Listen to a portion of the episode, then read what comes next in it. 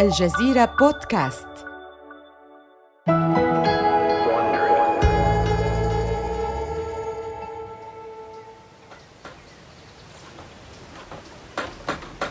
في فناء خلفي صغير في مدينة ميلواكي عام 1903 يصلح شابان شيئا ما في كوخ حار متسخ تبلغ مساحته ثلاثة أمتار في أربعة أمتار مكتوب على الباب الأمامي.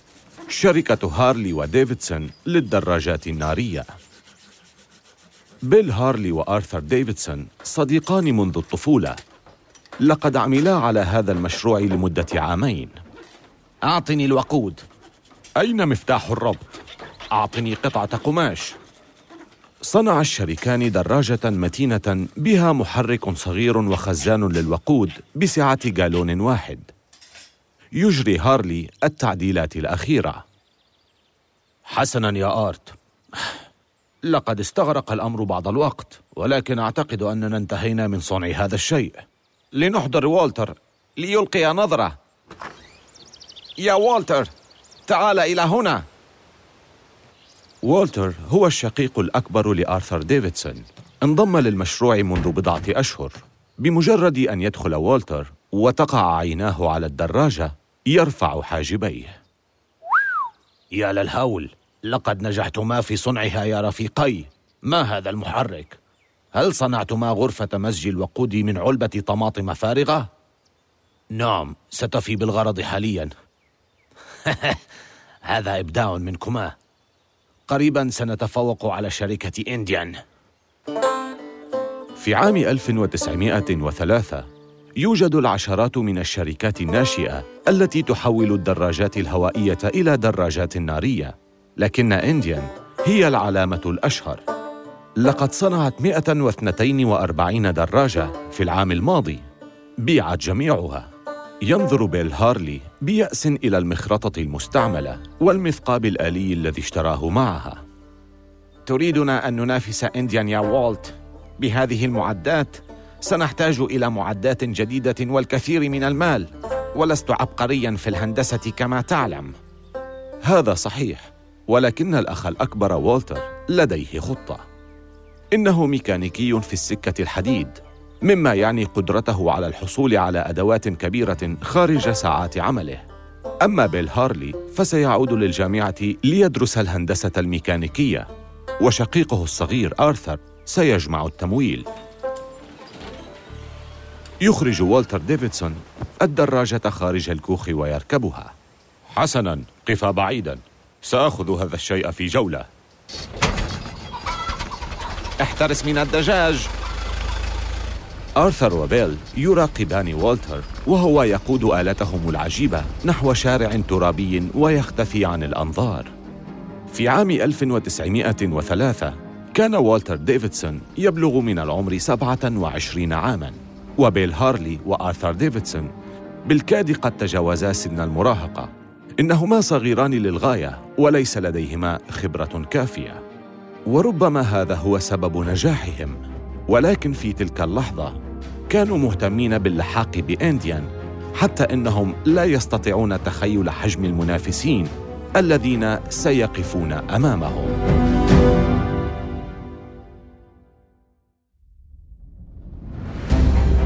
من الجزيرة بودكاست بالتعاون مع وونري. هذا بودكاست حروب الأعمال.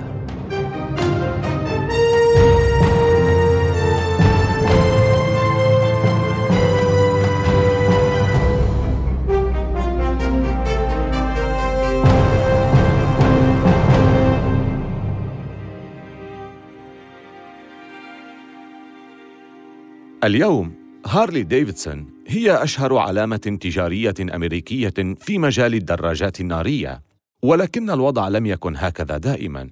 فخلال القرن الماضي كانت المنافسة في مجال الدراجات عالمية ووحشية. في الحلقة الثانية من سلسلة هارلي وحروب الدراجات المكونة من ستة أجزاء سنخطو خطوة إلى الوراء إلى الأيام الأولى لحروب الدراجات النارية. حين كان المجال مفتوحا على مصراعيه بذل المنافسون الكثير من الجهد لدعم حلم إنتاج دراجات تعمل بالوقود وفي صراعهم للبقاء لن يستطيع شيء أن يوقف المنتصرين. هذه هي الحلقة الثانية نشأة دراجات هارلي.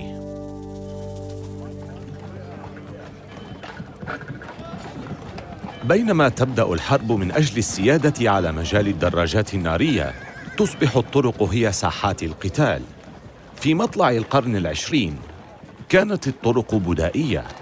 كانت الثورة الصناعية في بداياتها والسكك الحديدية تطورت بشكل كبير لكن الطرق السريعة لم تكن موجودة.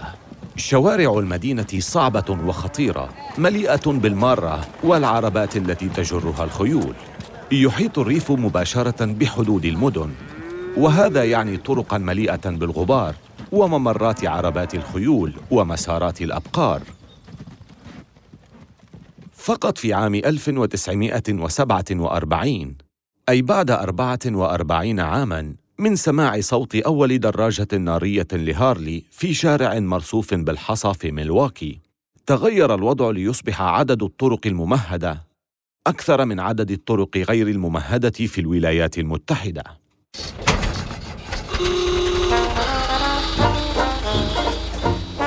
في ذلك الوقت كانت السيارات لا تزال ابتكارا جديدا ومكلفة ولا يعتمد عليها. أما الدراجات فكانت قصة أخرى. للدراجات شعبية كبيرة إنها وسيلة نقل عملية يمكن لأي شخص ركوبها. لا تكلف الكثير يمكنها اجتياز الحفر والعقبات بسهولة كما أنه يسهل الحفاظ عليها. ضع محركا بسيطا في دراجة وستصبح عملية أكثر. الكثير من الناس يدركون الفرص الاستثمارية لهذه الدراجات. شركات دراجات ناريه ناشئه مثل امبيريال هيركليز وانديان كلها تتنافس على حصة في السوق. في الفترة من عام 1900 وحتى عام 1917 سيكون هناك أكثر من 150 شركة تنتج الدراجات النارية في الولايات المتحدة. غالبيتها ستفشل بحلول عام 1920 في بريطانيا شركات مثل ماتشلس، نورتن، إكسلسيور وإيريل تصنع دراجات قيمة غير أنهم يعرفون أن الأرباح الحقيقية موجودة في السوق الأمريكي. سيستغرق الأمر عقوداً. ولكن عدداً منهم سيتمكنوا من عبور المحيط الأطلنطي لتحدي هارلي ديفيدسون. في الوقت الراهن العلامة التجارية القوية في الولايات المتحدة هي إنديان. يبدأ الأمر مع جورج هندي. لقد كان يصنع الدراجات منذ عام 1897 في سبرينغفيلد بولاية ماساتشوستس ويطلق عليها اسم إنديان. هندي أيضا من أشهر متسابقي الدراجات في البلاد. إنها فرصة كبيرة أمام حشد يتكون من ثلاثين ألف شخص يحضرون السباقات في المواقع الكبيرة في المدينة باستمرار. في يناير عام 1900 يسافر إلى ماديسون سكوير جاردن في مدينة نيويورك من أجل سباق لدراجات تعمل بالوقود ويركبها رجلان أو ثلاثة رجال. تعرف ب pacers. أحد المتسابقين هو أوسكار هيدسترام المهاجر السويدي مصمم بارع حيث يصنع دراجات بيسر خفيفة الوزن ومتينة للغاية وبها محرك قوي. ومع بداية السباق يراقب هندي هيدسترام ويجد أن أداء دراجته جيد. بعد السباق يذهب هندي إليه. معذرة أنت أوسكار هيدسترام أليس كذلك؟ سباق رائع يا سيدي. دراجة البيسر هذه رائعة حقا. أنا جورج هندي. ابتسامة عريضة تعلو شاربه الكث العملاق. هندي شخص ودود ومحبوب. هو رجل ثقيل الوزن أيضا حيث يزن 110 كيلوغرامات. يمد هيدسترام يده. شكرا لك. سعيد بلقائك يا جورج. لقد شاهدتك تتسابق. هندي ينحني لينظر إلى الدراجة بينما يمسحها هيدسترام. إذا هل صممت هذه بنفسك؟ أجل. وصنعت المحرك أيضا. إنه محرك احتراق داخلي مبرد بالهواء وقوته خمسة أحصنة. هذا غير معقول. يبدع السويديون أشياء رائعة. أولا كرات اللحم والآن هذه. ربما لا يستطيع أحد أن يصنع كرات لحم أفضل حقا ولكن لا يزال أمامنا الكثير لنتعلمه فيما يتعلق بتصميم المحركات. يفكر جورج هندي في العديد من الأمور. أه ما رأيك يا أوسكار؟ أنا أفهم جيدا في مجال التسويق والأعمال التجارية وأنت تتقن الميكانيكا وكلانا على دراية جيدة بعالم الدراجات. يتوقف هيدسترام عن العمل على دراجته وينظر إلى هندي لديه شعور أنه يعرف إلى ماذا سيؤدي ذلك. ينتظر هندي ليكمل حديثه. كما تعلم المستقبل سيكون للدراجات عالية الكفاءة التي يمكن إنتاجها بكثرة. ما رأيك في أن تأتي إلى سبرينغفيلد ونبدأ في العمل؟ هندي وهيدسترام يشكلان فريقا معا. ويوقعان عقدا على ظهر ورقة صغيرة. بعد خمسة أشهر من العمل أي في يونيو عام 1901 يكشفان عن دراجة إنديان Single وهي نموذج أولي للدراجة بقوة 1.75 حصاناً وسرعة تبلغ 40 كيلو متراً في الساعة. في سبرينغفيلد يأتي حشد من 500 شخص بعد ظهر يوم حار. ليشاهدوا هيدسترام وهو يقود دراجته التي تزن نحو 50 كيلوغراما في شارع كروس. إنه على متن تل به انحدار بنسبة 19% ومغطى بحصن مبعثرة. دراجة إنديان تصل إلى قمة التل بانتصار ونجاحها يجذب المستثمرين. ينشئ هاندي وهيدسترام مصنعاً ويبدأان في العمل. بدعم حصل عليه تبلغ قيمته عشرين ألف دولار. في عام 1902 يصنعان ويبيعان 143 دراجة. وبعد عام واحد حين كان فريق هارلي ديفيدسون الذي لا يكل لا يزال يعدل غرفة مزج الوقود المصنوعة من علبة الطماطم في أولى دراجاتهم. كانت إنديان تصنع 376 دراجة. العقلان المدبران في إنديان يشكلان فريقاً مثالياً بينما يشق جورج هندي طريقه بأسلوبه الفاتن ليجند التجار ويعلن عن العلامة التجارية. كان أوسكار هيدسترام يصمم الإطارات والمحركات ويستكمل إنتاج الدراجة. في عام 1903 يحطم هيدسترام رقما قياسيا غير رسمي لسرعة الدراجات النارية. بلغ 90 كيلومترا في الساعة على شاطئ أورموند بولاية فلوريدا ويحدث هذا الإنجاز ضجة في عالم الدراجات. تحصل إنديان على اعتماد الجودة بعد بضعة أشهر في معرض بولاية ويسكونسن. في تلك المرحلة هارلي ديفيدسون بالكاد يقتربون من إنديان. إنهم فقط شركة صغيرة أخرى تعاني مثل عشرات غيرها. في عام 1904 الإخوة هارلي وآرثر ديفيدسون ينجحان في صنع أربع دراجات نارية في كوخ فنائهم الخلفي. إنها بداية متواضعة. في ذلك الحين ينتج مصنع إنديان ما يقرب من 600 دراجة نارية. إنديان في طريقها لتصبح أكبر صانع دراجات نارية في العالم. بحلول عام 1905 كانت هارلي مثل أي شركة صغيرة مهددة بالفشل ولكن هذا لا يحدث.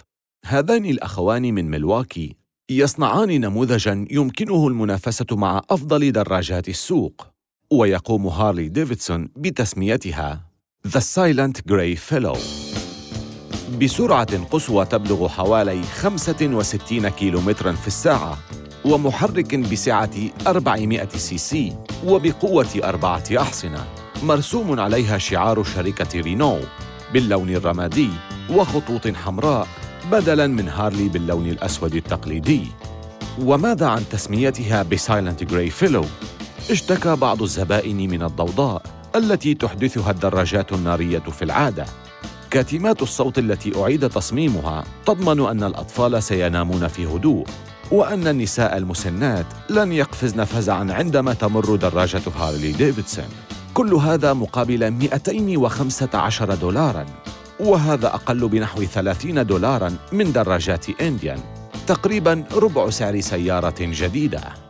هارلي تبيع 50 دراجة عام 1906 وتبني مصنعا في ميلواكي مع ارتفاع عدد المبيعات لثلاثة أضعاف في العام التالي يأتي المؤسسون آرثر ووالتر ديفيدسون وبيل هارلي بشقيق آخر من عائلة ديفيدسون وهو ويليام ليكون شريكا لهم. إنه ميكانيكي خبير على الرغم من أنه نادرا ما يركب دراجة نارية. هو أيضا يجيد التعامل مع الناس وهذا سيشكل ميزة كبيرة للشركة. العصر الصناعي يمنح الأمريكيين المحبين للتشويق متعا جديدة مثل سباق الدراجات. في عام 1908 والتر ديفيدسون يفوز بسباق تحمل مدته يومان وتبلغ مسافته 570 كيلومترا في جبال كاتسكيل. يحصل على نتيجة مثالية ويتفوق على 65 راكباً و17 علامة تجارية من ضمنها إنديان. التفوق على أفضل المنافسين يعتبر انتصاراً كبيراً لهارلي. وبعد ثلاثة أعوام في سباق جزيرة مان ببريطانيا الذي يبلغ طوله 300 كيلومتر تحظى إنديان باهتمام دولي بعد فوزها بالمركز الأول والثاني والثالث وتنال تغطية صحفية واسعة. ولكن كل هذا يقع ضمن حدود المنافسة المشروعة مقارنة بما سوف يأتي. بينما تزداد الدراجات قوة تزداد شعبية السباقات المسارات البيضاوية التي يبلغ طولها نحو ميل يتم بناؤها من الخشب السميك وبميل مقداره 60 درجة. إنها زاوية ارتفاع جنونية تتيح للسائقين الانطلاق بدراجاتهم بلا فرامل بسرعة 160 كيلومترا في الساعة دون الخروج عن المسار. هذا بالطبع من ناحية نظرية بحتة. أما في الحقيقة فإن هذه المسارات التي كانت تحمل اسم motordromes أي مضمار الدراجات أطلقت عليها الصحافة murderdromes أي مضمار الموت تنقل مسارات السباق هذه الرياضة إلى مستوى جديد أكثر تنافسية وشراسة إنها حماسية وقاتلة والجمهور يحبها. هناك دائما خطر من وجود قطع مفككة تطير مثل الرماح ومن شظايا يغطيها الوقود. إذ ربما تخترق قميص سائق الدراجة القطني الرقيق أو بنطاله الجلدي أو نظارته الواقية بسهولة. الحوادث متكررة. وعشرات الآلاف من الناس يأتون بانتظام من عموم البلاد لحضور تلك السباقات ومشاهدة المذبحة إنها تبدو تماماً مثل سباقات روما القديمة. فازوا أم خسروا؟ هارلي ديفيدسون هي شركة محافظة ويديرها رجال محافظون. لا يحتاجون إلى أن يكون لهم صلة بهذا النوع من الدعاية السوداء. إنها تثير اشمئزازهم ثم في الثامن من سبتمبر عام 1912 قتل إيدي هاشا المعروف بإعصار تكساس بينما كان يركب دراجة إنديان على مضمار في مدينة نيوجيرسي. أمام خمسة آلاف متفرج فقد السيطرة على دراجته وألقت به وسط الحشد مما أسفر عن مقتل ستة أشخاص وإصابة عشرين من المارة. إنها أسوأ كارثة في تاريخ السباقات. في اليوم التالي يلتقي والتر وآرثر ديفيدسون في حانة محلية لتناول المشروبات. كانا يعرفان إيدي جيداً. عندما توقف هاشا عن السباق لبعض الوقت منذ بضعة سنوات قدم له آرثر عملاً في وكالة هارلي في دالاس. لا أستطيع تجاوز ما حدث لإيدي. لقد كان فتى طيباً. لقد كان يركب الدراجات ببراعة. هذا أكيد. ولكن كان عليه الابتعاد عن سباقات المضمار. إنها رياضة دموية لعينة. استمع لهذا. يفتح والتر نسخة من جريدة نيويورك تايمز ويبدأ في القراءة. قتل ستة أشخاص بسبب سائق دراجات قفز من المضمار بسرعة 148 كيلومتراً. قتل فتى كان يقف قريبا من المكان الذي اخترق فيه سائق الدراجة شبكة الحراسة قبل أن يتمكن من التحرك شبرا واحدا وقطعت رأسه. ظلت الدراجة تدور وألقت بسائقها نحو المدرج حيث تم حمله برأس مهشم ورقبة مكسورة وأذرع وأرجل محطمة. حاول الجمهور الفزع الابتعاد عن الدراجة المندفعة وسط الصراخ والنحيب. بحق السماء يا والتر. هذا يكفي. يجب أن نبتعد عن سباقات المضمار. أنا أتفق معك ولكن علينا أن نبقي هارلي ديفيدسون في المنافسة خارج المضمار. أعتقد أنه يمكننا فعل الاثنين. لا يمكننا أن نتحمل تكلفة خسارة المبيعات التي تأتي من السباقات. يختار آرثر ديفيدسون حلا وسطا. ويكتب بيانا يرسله إلى وكلاء توزيع دراجات هارلي ديفيدسون. نحن نصنع دراجات نارية تستخدم من قبل أناس عقلاء من أجل المتعة والعمل. نحن لا نريد أن يركب دراجاتنا المجانين. لن تكون هذه هي المرة الأخيرة التي تنأى فيها الشركة بنفسها عما تعتبره أمرا مسيئا لسمعتها. ولكن هارلي تستمر في خوض السباقات. والناس العقلاء يستمرون في شراء هارلي. وبحلول عام 1913 تقترب المبيعات من 13 ألف دراجة ولكن لا تزال إنديان متفوقة. إنها في أفضل عام لها حيث باعت 32 ألف دراجة. تجني الشركة أرباحاً بقيمة مليون وثلاثمائة ألف دولار. هذا ليس كافياً بالنسبة لمجلس الإدارة لذا يلجؤون إلى حيلة للتلاعب بأسعار الأسهم ومضاعفة أرباح الشركة ويبدأون في الضغط على هاندي وهيدسترام. وأخيراً في عام 1916 يستقيل هيدسترام. وبعد أقل من عامين من خروجه يستقيل جورج هاندي رئيس إنديان الذي سئم أيضا من ضغط مجلس الإدارة ويسحب حصته. ثم يتزوج ويشتري مزرعة دجاج مساحتها 500 فدان. في غضون عقد واحد فقط أنشأ هاندي وهيدسترام أكبر شركة دراجات نارية في العالم. ولكن بعد رحيلهما كانت هذه بداية النهاية بالنسبة لأنديان.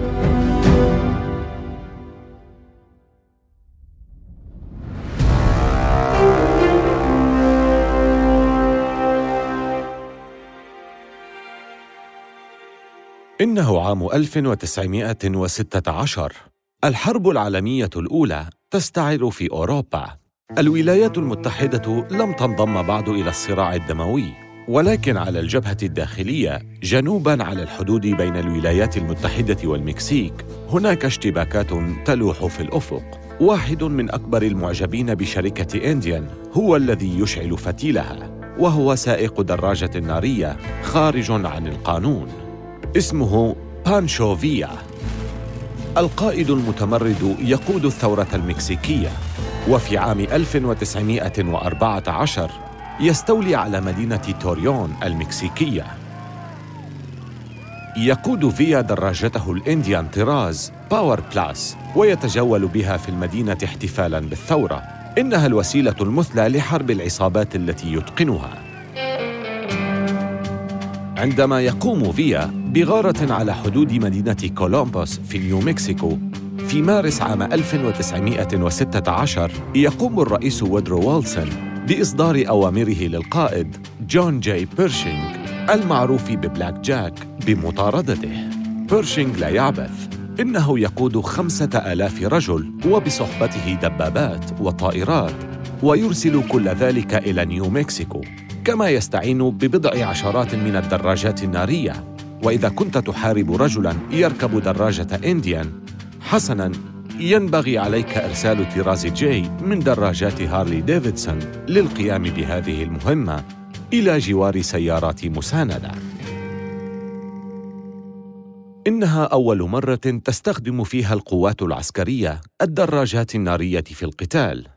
لقد حاول بيرشينغ مطاردة فيا طوال ما يقرب من عام ولكن دون نجاح حتى كلفه الرئيس ويلسون بمهمة أكبر أن يقود قوات الولايات المتحدة بينما تدخل البلد الحرب العالمية الأولى. في عام 1917 يجند بيرشينغ سبعين ألف دراجة نارية للخدمات العسكرية تستخدم بشكل أساسي للجوالة وجنود المراسلة. يقرر مالكو إنديان في سبرينغفيلد أن يخصصوا موارد الشركة من أجل تصنيع خمسين ألف دراجة نارية للجيش. في الواقع ينتجون دراجات فقط من أجل الحرب لم يصنعوا أي شيء للسوق المحلي. تصنع هارلي ديفيدسون عشرين ألف دراجة نارية للحرب فقط حتى يتمكنوا من توفير الدراجات للزبائن في الجبهة الداخلية. وهذه الاستراتيجية ستكون حاسمة في المعركة بين إنديان وهارلي ديفيدسون. عندما تنتهي الحرب في عام 1918 تتلقى إنديان ضربة قاضية. بدون وجود دراجات نارية متاحة للأمريكيين في موطنهم يتجه الآلاف من سائقي الدراجات نحو هارلي. وبعد مرور عقود وخلال الحرب العالمية الثانية ستصنع إنديان مرة أخرى آلاف الدراجات لدعم المجهود الحربي. ولكن تلك الخطوات الوطنية ستثبت أنها أخطاء تجارية فادحة. كانت هارلي ديفيدسون تأتي في المرتبة الثانية بعد إنديان لما يقارب من عقدين. الآن تحتل هارلي أخيراً المرتبة الأولى. لقد كانت رحلة طويلة منذ بدأت الشركة من فناء صغير.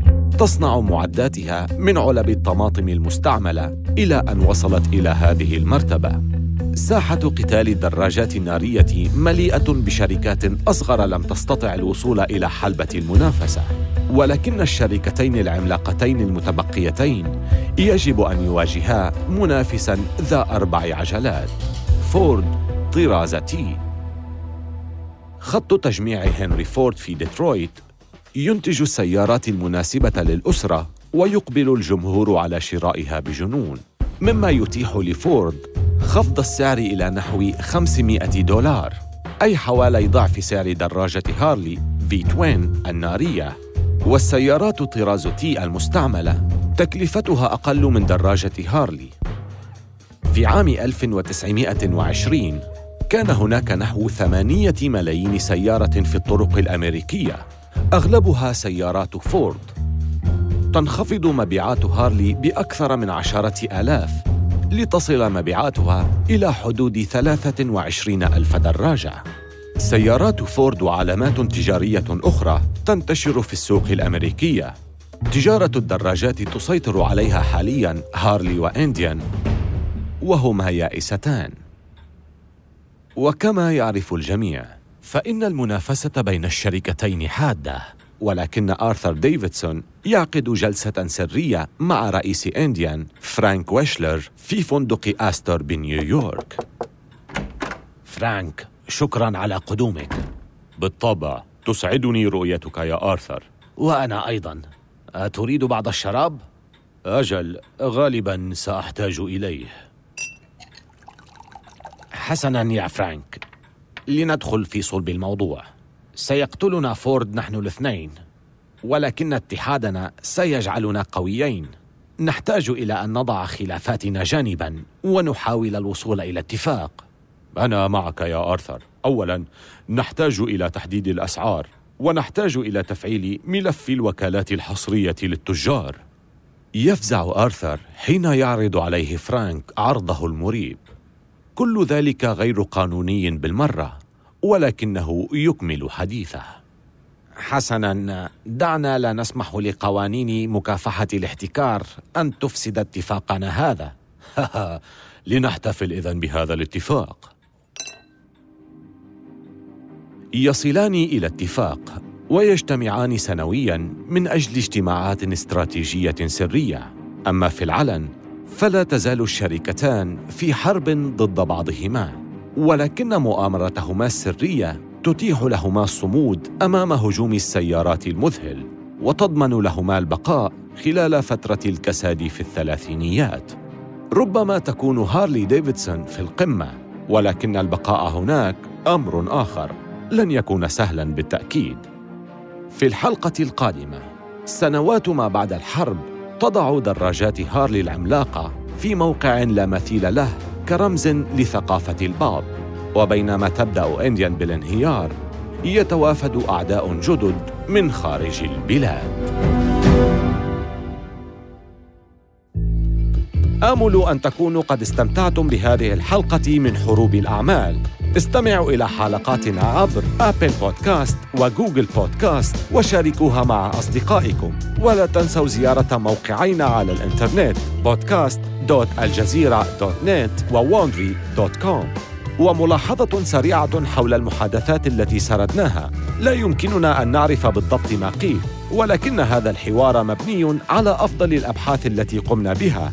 هذه السلسلة من حروب الأعمال قدمها في النسخة الإنجليزية ديفيد براون وكتب القصة بيتر جاستراب كارين لوي هي كبيرة المنتجين ومنتجة هذه الحلقة هي جيني لور بيكمان. قامت شركة بي إريا ساوند بالهندسة الصوتية والمنتج المنفذ هو مارشيل لوي. أخرج السلسلة هيرنان لوبيز لصالح شبكة وونري.